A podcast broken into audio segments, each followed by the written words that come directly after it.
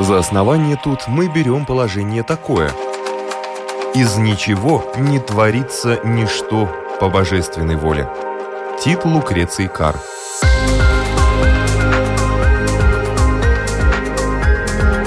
Дерзкие теории, смелые гипотезы, предположения, которые завтра могут стать аксиомами. Программа обо всем, что нас окружает. Природа вещей. На Латвийском радио 4.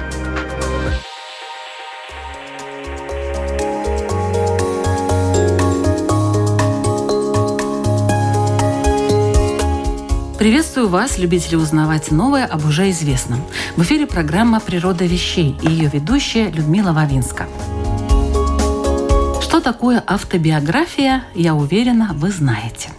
Автобиографическими повестями, рассказами и романами уже давно завалены полки книжных магазинов – Ничего удивительного, ведь это самый простой и прямой способ поведать о том, что видел своими глазами, о том времени, в которое жил, о тех проблемах, с которыми сталкивался лично. Но мало кто знает, откуда в русской литературе появился этот жанр – автобиография – а это очень интересная история, которая началась в 17 веке. Именно тогда жил протопоп Авакум, мятежный христианин, ратовавший за старообрядчество и в конце концов принявший мученическую смерть за свои убеждения. Житие протопопа Авакума им самим написанное – это уникальное и достаточно своеобразное сочинение и есть первый образец автобиографического жанра в русской литературе. Но о чем и как писал Авакум – это отдельная история, о которой, я надеюсь, нам расскажет Светлана Погудина, доктор филологии, доцент отделения русистики и славистики Латвийского университета. Добрый день. Добрый день, Людмила. Спасибо большое за то, что пригласили меня к вам в очередной раз поговорить об очень действительно интересном и уникальном тексте.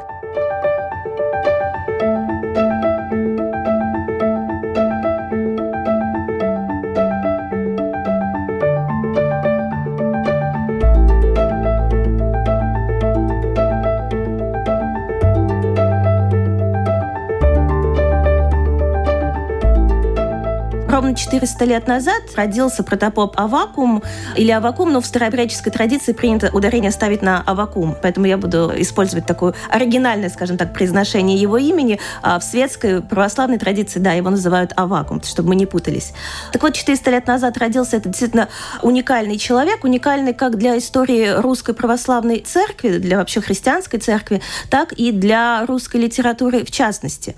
Его э, жизнеописание, вот это житие, которое он создает в 70-е годы 17 века, действительно стала такой отправной точкой для развития русской литературы. Хотя, конечно, Протопоп Авакум на это ни в коем случае не претендовал и об этом не думал. Его интенция... Русской литературы или автобиографический вариант такой? И то, и то, я бы сказала, да, потому что здесь он явился таким новатором и этого жанра для русской литературы, и для ее последующей истории.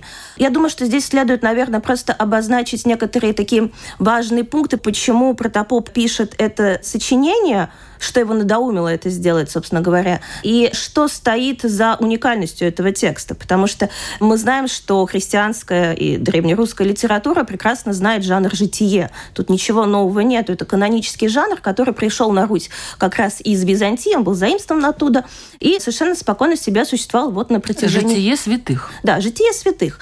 Да, и мы э, с вами, конечно, знаем, что житие — это вот такая биография святого, то есть описание его жизни. Биография биография, конечно, не в нашем современном понимании, потому что житие пишется когда? Житие пишется после того, как святой уже умер, и он канонизирован. Оно ни в коем случае не пишется при жизни святого, потому что он еще жив, и он еще не святой. То есть у нас должны для этого случиться некоторые условия, чтобы это житие было написано. А, пишется другими людьми, Безусловно, не самим святым оно пишется а по заказу, оно пишется уже его последователями, его учениками. Что делает протопоп Авакум? Он пишет житие, то есть описание своей жизни, еще еще будучи живым, понятное дело, и пишет о себе. То есть тем самым он как бы объявляет себя святым, что было совершенно невозможно для христианской православной традиции. Он разрушает, я бы так сказала, вот этот житийный канон, вот этот канон о географической литературе. Но делает он это, безусловно, намеренно и с определенной целью. То есть если мы обратимся как раз ко второй половине 17 века, вот когда происходит этот раскол в русской церкви, а вакуум занимает как раз сторону тех, кто не принимает э, новые изменения, которые проводит патриарх Никон. Он, соответственно, становится в оппозицию к... А какие изменения? Давайте скажем, что переписывается Библия согласно греческим источникам? Да, на самом деле такая политическая история. То есть я бы не сказала, что здесь вот этот религиозный вопрос, который, конечно, был важен для Авакума, но, по сути, это такая политическая история, потому что в этот момент Русская Православная Церковь решает, что нужно объединиться со своими восточными коллегами, то есть соответственно, с греческой церковью, для того, чтобы противостоять нарастающей силе католической церкви. И для того, чтобы это можно было совершить, соответственно, решают провести вот такую реформу православной церкви, ориентируясь на греческий канон, потому что, естественно, что на протяжении всего этого времени и книги, и обряды довольно сильно изменялись. И отрыв от греческой церкви от э, русской православной был довольно сильный. А вакуум этого не признает, и его сторонники также выступают против подобной реформы, апеллируя к тому, что, во-первых, Москва воспринимается ими как такой Третий Рим, который, соответственно, является последним оплотом христианства и православия. Греческая церковь к тому моменту себя, скажем так, скомпрометировала в глазах христианства, потому что находилась после падения Константинополя, Стамбула, в 1453 году, церковь там находилась под властью Магометан, то есть она уже как бы не совсем чистая.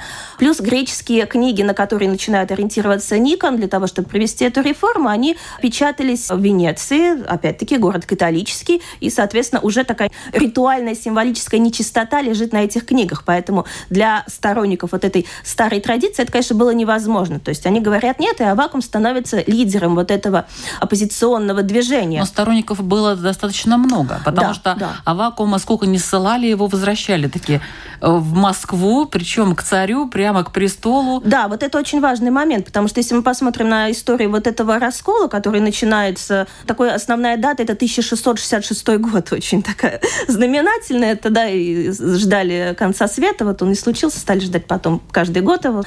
Да, действительно. То есть мы посмотрим, что если сторонников Авакума с ними довольно жестоко начинают расправляться, их вешают, э, отрезают языки, в общем, поступают негуманно. А с ним как-то более мягко. А с ним мягко, да. То есть на самом деле его не калечат. Его постоянно ссылают в ссылки, но оттуда возвращают. Он апеллирует к царю, с которым он был знаком, потому что входил в кружок, э, к которому имел отношение царь Алексей Михайлович.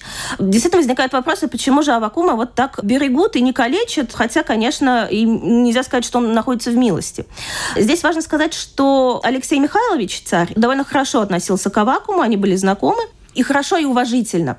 Хотя Авакум без конца его критиковал. Да, и критиковал довольно жестко, как мы видим. Да, то есть здесь... Причем сразу начинал критиковать. Как только вернули его к трону, да, то есть здесь он... не так ты, царь, поступаешь. Довольно темпераментно, да, он мог сказать ему, что, Михалыч, вот делаешь не так, что ж ты русский язык, то ты русскую веру оскверняешь и так далее. Он не стеснялся в этих выражениях. Но вот это уважительное отношение царя, особенно и жена, царица Мария Ильинична, и дети, они довольно хорошо относились к Авакуму, его не трогали, собственно, все это время даже в какой-то момент сказали, хорошо, не принимаешь ты реформы, не принимай, ну просто вот сиди, молчи, не высказывайся. Ну, и даже это бы... он не мог. Но это он, конечно, не мог в силу своего темперамента и э, уверенности в правоте своей позиции.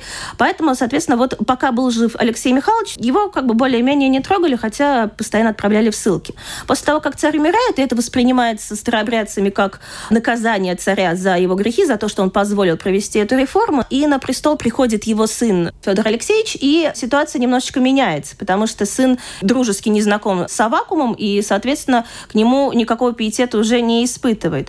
Плюс Авакум сразу же пишет челобитную новому царю, где говорит о том, что не поступай так неправильно, как твой отец, верни старую нашу исконную веру. И там же в этой челобитной он довольно так непрозрачно намекает, что батюшка твой сейчас, конечно, в гиене огненной-то горит за вот эти свои грехи. Естественно, что... Не стеснялся выражений. Да, и царю понятно, что это совершенно не нравится, и он уже не собирается так милостиво относиться к такому такому вот не очень угодному протопопу. И с этого момента и начинается такое падение протопопа. Его ссылают на 15 лет в Пустозерск, и, соответственно, вот в этом далеком северном поселении он и пишет свое житие. Несколько редакций мы знаем, всего есть три редакции, которые были написаны протопопом на основе их мы и создаем вот этот единый текст жития. Там он пишет вот в этом подземелье этот текст, оттуда же он пишет и письма, слова проповеди к своим последователям, их тайны, естественно, проводит к его сторонникам. Вот такая диссидентская работа здесь происходит. Но все заканчивается, как вы сказали, действительно казнью протопопа, но важно отметить, что его казнят вовсе не за его религиозную позицию, потому что власть, понятно, не хотела делать из него такого мученика, мученика за веру. Поэтому Казнят его официально за политическую статью, за хулу на царский дом, за осквернение, оскорбление царя, и, соответственно, его сжигают вместе с его последователями в срубе. Такую мученическую смерть он действительно там принимает.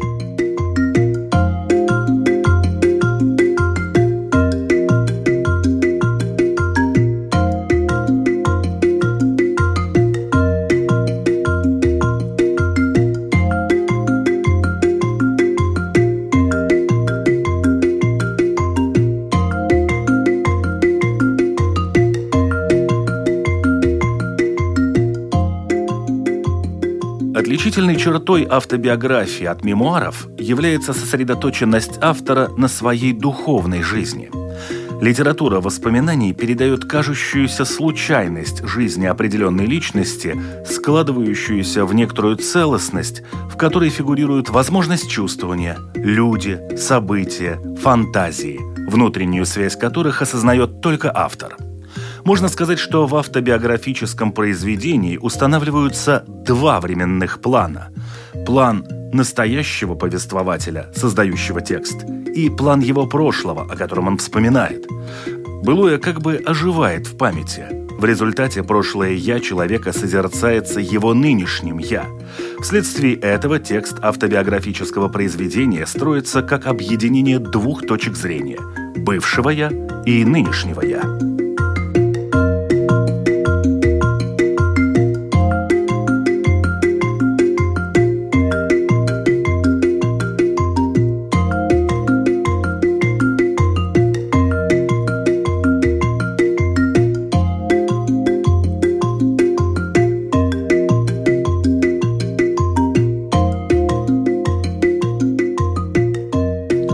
Что «Житие», который начинает первая редакция, он пишет в 72-73 году, если я не ошибаюсь. Последняя редакция, третья, была написана им в 76 году, и где-то между вот этими датами была вторая редакция.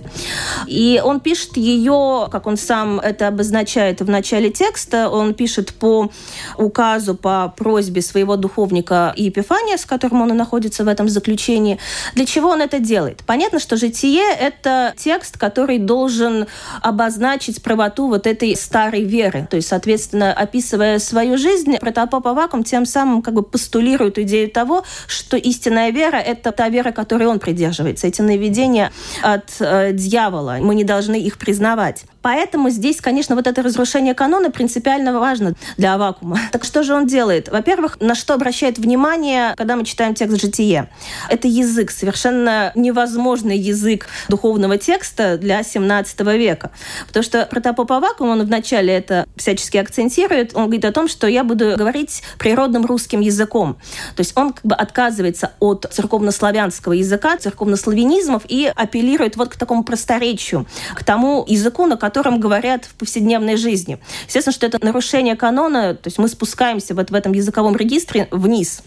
Зачем делать это протопоп Авакум? С одной стороны, житие пишется не столько как канонический текст жития, сколько такая внутренняя молитва, потому что протопоп Авакум здесь постоянно описывает свои переживания, свои эмоции. И в этом смысле текст абсолютно, как это отмечают исследователи, в частности, французский специалист по текстам Авакума, Пьер Паскаль, он говорит о том, что удивительно, этот текст совершенно эгоцентричен. То есть он ориентирован на себя, на личность протопопа Авакума. Мы знаем, что в христианской традиции, особенно в православии, грех гордыни, который был, соответственно, один из смертных грехов, и поэтому книжник, автор любого христианского православного текста, он всячески пытался себя ритуально уничтожить в этом тексте. То есть автора здесь э, быть как такового не может. Автор единственный у нас Бог, и только он может создавать какие-то оригинальные тексты, а мы просто трансляторы этой мысли. Но в тексте Авакума как раз мы видим присутствие автора, мы видим его эмоции, мы видим, как он описывает свои переживания, и довольно подробно он описывает те события своей жизни, с которыми он сталкивается. И надо сказать, что мы можем реконструировать его жизнь довольно подробно, потому что если мы сравним с его письмами, которые он пишет в этот же период, с какими-то официальными источниками, житие — это довольно подробный действительно рассказ о жизни, о событиях раскола. То есть в этом смысле, опять же, это разрушение канона, потому что классическое традиционное житие, оно пишется по трафарету. Частично Авакум это сохраняет, то есть он описывает, предположим, там, свою мать, как это требует канон, то есть мать такая истинная православная, скромная женщина, все как надо. Он описывает свою жену, которая тоже здесь изображена как такая идеальная жена протопопа, то есть идеальная христианка, очень скромная, очень верующая, очень верная и так далее, и так далее. Но опять же, вот этот язык в какой-то степени даже такой площадной, на который постоянно скатывается протопоп, для чего это было важно? Для того, чтобы, во-первых, с одной стороны, показать что это житие, это еще и элемент такой проповеди мы здесь можем с вами увидеть. То есть после того, как протопопа заточают э, в эту темницу, у него больше нет возможности напрямую обращаться к своей аудитории, к своим последователям. Он это делает как раз через житие, через письма. То есть здесь вот эта живая речь важна еще и как элемент ораторской, наверное, прозы, то есть такое непосредственное обращение. Плюс, что тоже таким было новаторским элементом, который вводит Авакум, мы можем рассматривать житие и как пример публицистического текста, потому что в некоторых местах, это видно в оригинальных редакциях, которые сохранились, он обращается к своему условному читателю, к своему, в частности, духовнику Епифанию, который выступил и первым редактором этого текста, он обращается к нему с вопросами и оставляет даже пустые места для того, чтобы Епифаний потом туда вставил свой ответ. То есть это еще и такая публицистика возникает здесь, такой диалог со своим читателем, что тоже было совершенно невозможно для такого канонического христианского текста. С другой стороны, на что нельзя не обратить внимание, когда мы читаем этот действительно выдающийся текст, то, что его житие очень смешно. И здесь возникает вопрос, а как вообще это нормально, что житие смешно, что там много юмора, что там много каких-то таких вот элементов смеха? Конечно, нет. Опять-таки, классическое житие ни в коем случае смешным быть не может. Это серьезный текст. Мы читаем его для того, чтобы свою душу спасти.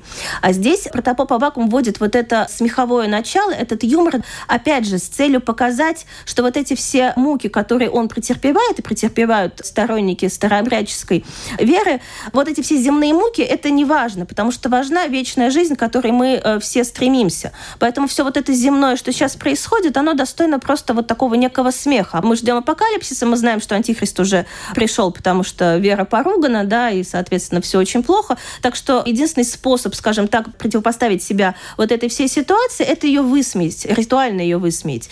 И протопоп довольно умело как раз этим владеет.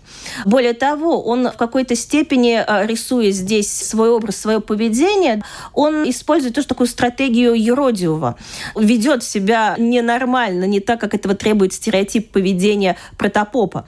Опять же, зачем он это делает? Для того, чтобы противопоставить себя вот этим фарисеям, вот этим умным греческим книжникам, которые говорят о том, как нужно себя вести, как нужно совершать эти обряды.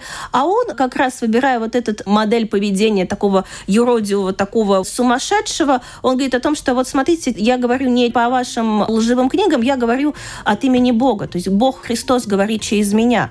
Это тоже такая очень важная стратегия, которую выбирает Авакум, и которая была, ну, опять же, совершенно невозможна для канонического текста жития, для жанра агеографии. И в этом смысле, конечно, этот текст потрясающий.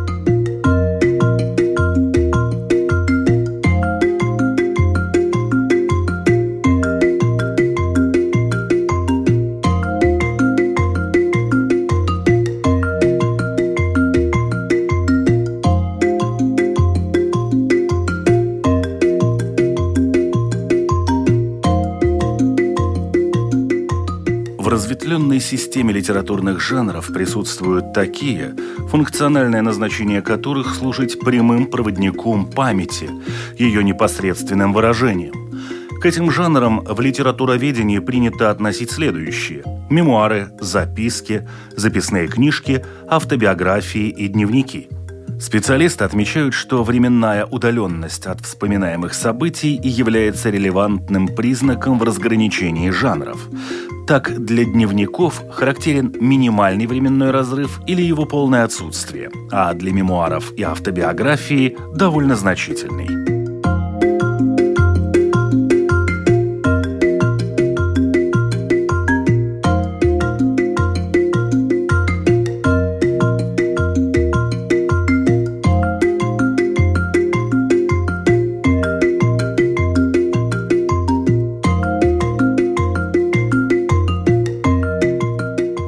Понятно, вот это житие, которое пишет Авакум, оно ходило в списках, то есть оно распространялось, и после его казни оно стало распространяться по территории Руси. Его, кстати, можно даже было купить, понятное дело, нелегально в Москве, на Красной площади, прям вот в центре столицы. Но, естественно, что этот текст долгое время был знаком исключительно внутри старообрядческих общин. То есть за пределы старообрядчества он не выходил как текст крамольный, как текст, безусловно, запретный. И мы знаем, что в XVIII веке очевидно, он не был знаком писателям, то есть ни Ломоносов, ни Сумароков его не упоминают. Пушкин тоже не упоминает его, поэтому можем предположить, что и в начале XIX века этот текст еще был неизвестен. Впервые он э, выходит к светской аудитории во второй половине XIX века. У Тургенева он уже упоминается, у Лескова, и в этот период произведение Авакума, именно «Житие», оно открывается как выдающееся литературное произведение. Его начинают начинают ценить, о нем начинают говорить, а, оно входит в корпус э, русской литературы и, безусловно, очень сильно на нее влияет. Потому что вот это и языковая, скажем так, реформа, которую проводит Авакум в этом своем сочинении, и вообще позиция автора, то, как он описывает свою жизнь, описывает ее психологически верно. То есть, опять же, если мы сравним с каким-то каноническим агеографическим текстом, там никогда не будет описания личности святого с точки зрения психологии. То есть они все такие довольно, ну, не в обиду будет сказано, довольно плоский. А вакуум предстает очень объемно в этом произведении, но не только он, а всех, кого он там описывает. Его жена, люди, с кем он сталкивается. То есть здесь описание внутренних переживаний совершенно было уникально для 17 века, когда автор обращает внимание на свою персону, на себя, на свой внутренний мир и не стыдится этого. Он использует это для своих э, литературных стратегий. То есть в этом смысле, безусловно, можем сказать, что житие становится такой отправной точкой для развития автобиографического жанра в русской э, литературе. И более того, личность Авакума затем уже начинает появляться в литературе более поздних писателей, которые к нему уже апеллируют. Опять же, мы у того же Лескова можем найти Авакума, Тургенев упоминает его в свои путешествия, он всегда берет с собой житие, говорит, что смотрите, какой потрясающий текст. В 20 веке протопоп Авакум, ну, понятно, для советской литературы она его в какой-то степени тоже начинает канонизировать. То есть он становится образом такого борца с царизмом, борца с режимом, и в этом смысле он, конечно... Но они взяли эту часть его жизни. Да, безусловно. Они, конечно, создали, я бы так сказала, определенный образ Авакума для того, чтобы внедрить его в советскую литературу. Он есть опять же, у разных авторов. Э, с другой стороны, конечно, Авакум э, здесь может рассматриваться и как такой писатель, автор, диссидент. То есть тот, кто противопоставляется власти и ведет с ней такую очень яркую, непримиримую борьбу. И в этом смысле, конечно, мы можем говорить о определенной рецепции образа Авакума и его жития в э, русской литературе 20 века, в русской литературе 21 века. Я уверена, что он тоже здесь возникает.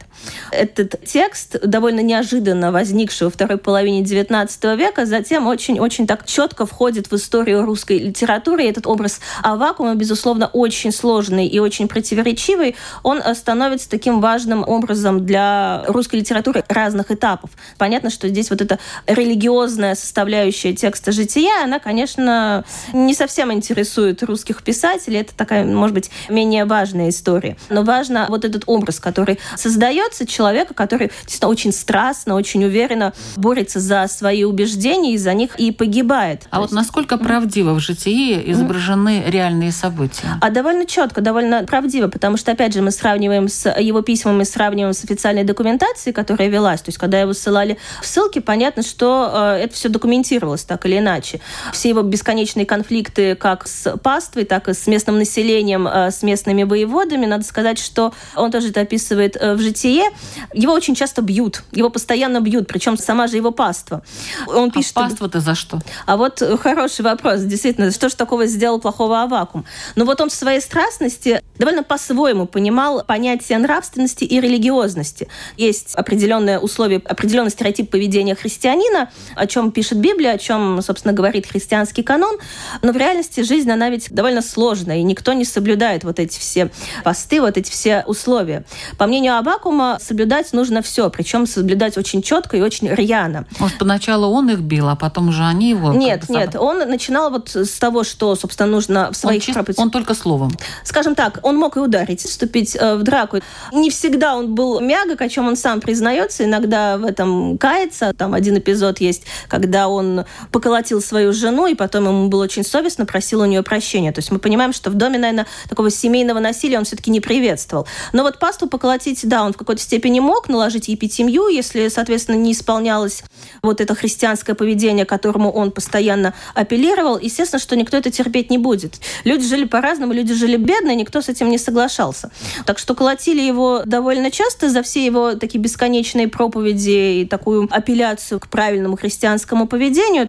Это он описывает в своем э, житие довольно четко. Опять же, вот эти все обиды, которые э, ему наносят, и которые он пытается как-то так вот принять с христианским смирением, но не всегда ему это удается. Да, и опять же, он начинает рефлексировать на эту тему. Это очень, очень важно, что он описывает вот эти свои эмоции, свои переживания, пытаясь их как-то в какой-то степени даже, может быть, проанализировать, что это было. Хотя, конечно, в житие, и здесь он не отходит от канона, помимо вот таких бытовых описаний, таких биографических географических моментов, конечно, присутствует обязательный элемент любого географического текста. Это чудо. Чудеса происходят с ним довольно регулярно и постоянно, но это важно, потому что это подтверждает его статус как святого, это, собственно, подтверждает истинность его веры. Но вот опять же эти вот чудеса он описывает довольно буднично и понятно. Например, один эпизод, когда его в очередной раз запирают в темницу за такие слова против царя там или про кого, и он сидит несколько дней э, не евший в этой темнице, и на третий день он пишет о том, что к нему является непонятно кто, вроде человека, а может быть и ангел, и приносит ему щи. И щи эти были очень вкусные, подчеркивает он. А дальше он начинает рассуждать. Человек не мог зайти, потому что дверь была заперта, замок э, не снимали. Но, соответственно, это был не человек. Значит, это был ангел, потому что ангелу ведь везде дорога, ему что запертые стены, они ему не мешают. Ну и вот, соответственно... Ну, то есть так... там не только реальные события, но да. и какие-то сочинения на тему... Да, мы можем предположить, что он действительно в это верил. Как человек религиозный, для него здесь нет никакого никакого противоречия в том, что, ну вот действительно... Но он имел право, он а... же про себя пишет, в да, конце концов. конечно, да. Поэтому почему бы ангел не мог принести ему э, щи вкусные при этом? С другой стороны, мы видим, что он описывает это таким бытовым, повседневным языком. Хотя, конечно, здесь в житие мы встречаем и какие-то церковнославянизмы, он их довольно ловко мешает э, с простонаречием, с ругательствами, то есть там довольно много обсценной лексики, что тоже совершенно удивительно для текста жития, для текста христианского, религиозного. Просто да. изливал душу. Ну, в какой-то степени да, то есть для того, чтобы быть убедительным, для того, чтобы показать, опять же, обратиться к своей аудитории, к своим последователям. А до Авакума, конечно, таких текстов мы не встречаем, и это было совершенно невозможно, когда, соответственно, он там на одной странице буквально включает цитаты из Священного Писания, какие-то цитаты из Священного текста, и здесь же рядом он, соответственно, позволяет себе какие-то оскорбительные высказывания и, соответственно, какую-то такую совершенно неприемлемую речь и слова. Так что совсем удивительно читать это и сегодня тогда это читалось тем более иначе.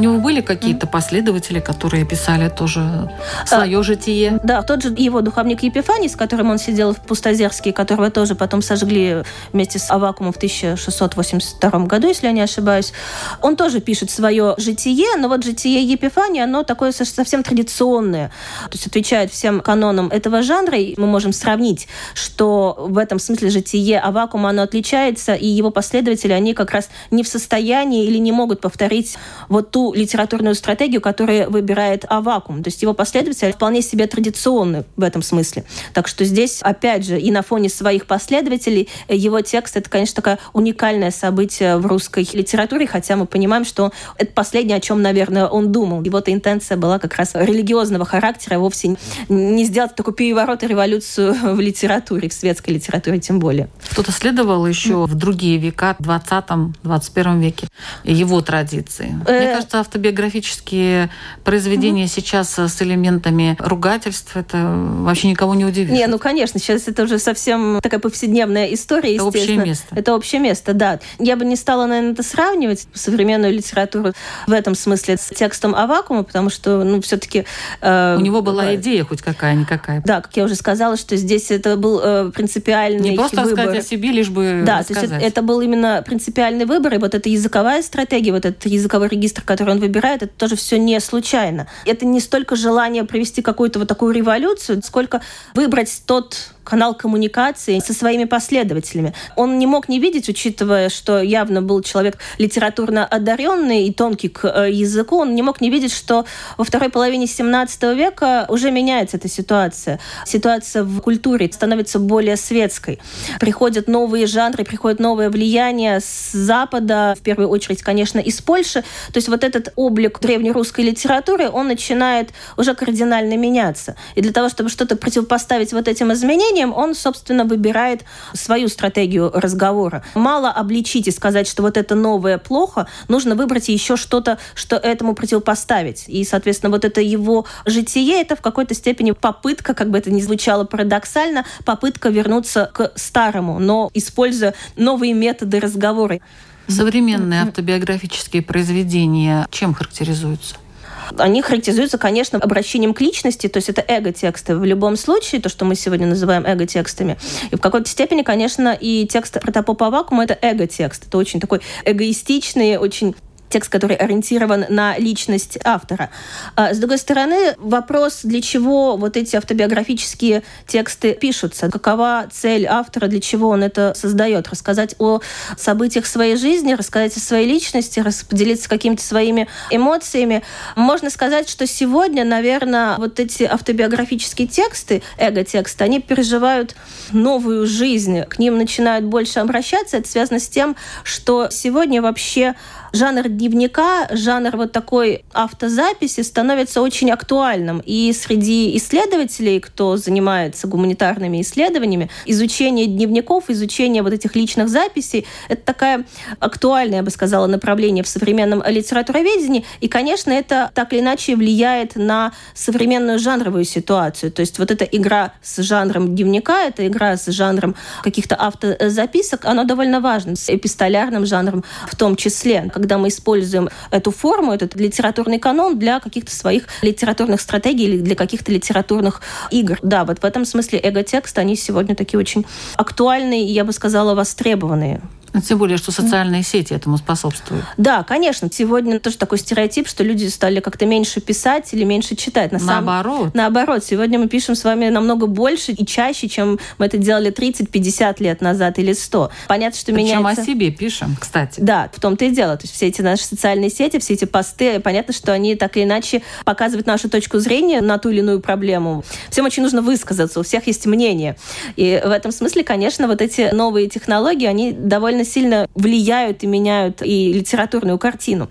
Так что в этом смысле понятно, что если бы сегодня Протопоп Авакум оказался вот в нашей ситуации, то он мог бы использовать социальные вот эти все технологии как такую платформу для разговора со своими последователями. То есть Facebook, Twitter тут, конечно, ему бы очень сильно бы помог. Но вот, к сожалению, у него была возможность только рукописного общения со своими последователями. И удивительно, конечно, что эти тексты вообще сохранились, что они дошли до нас и попали как раз к исследователям. Эти оригиналы, которые я упоминала, три э, редакции, которые сохранились, они сегодня хранятся в Пушкинском доме в Санкт-Петербурге, в Российской академии наук. Эти тексты, они доступны для исследователей, доступны для чтения. Спасибо большое, Светлана.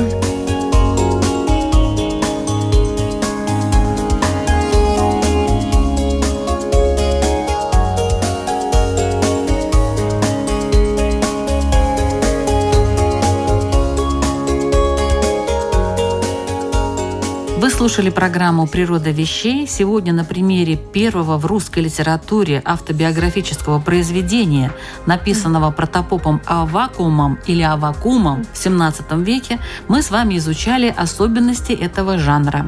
В этом нам помогала Светлана Погодина, доктор филологии, доцент отделения русистики и славистики Латвийского университета. Над выпуском работали ведущие Людмила Вавинска, компьютерный монтаж Ингрида Беделе, музыкальный редактор Кристина Золотаренко. Природа вещей. Мы узнаем ее каждый четверг в 3 часа дня на Латвийском радио 4. Присоединяйтесь!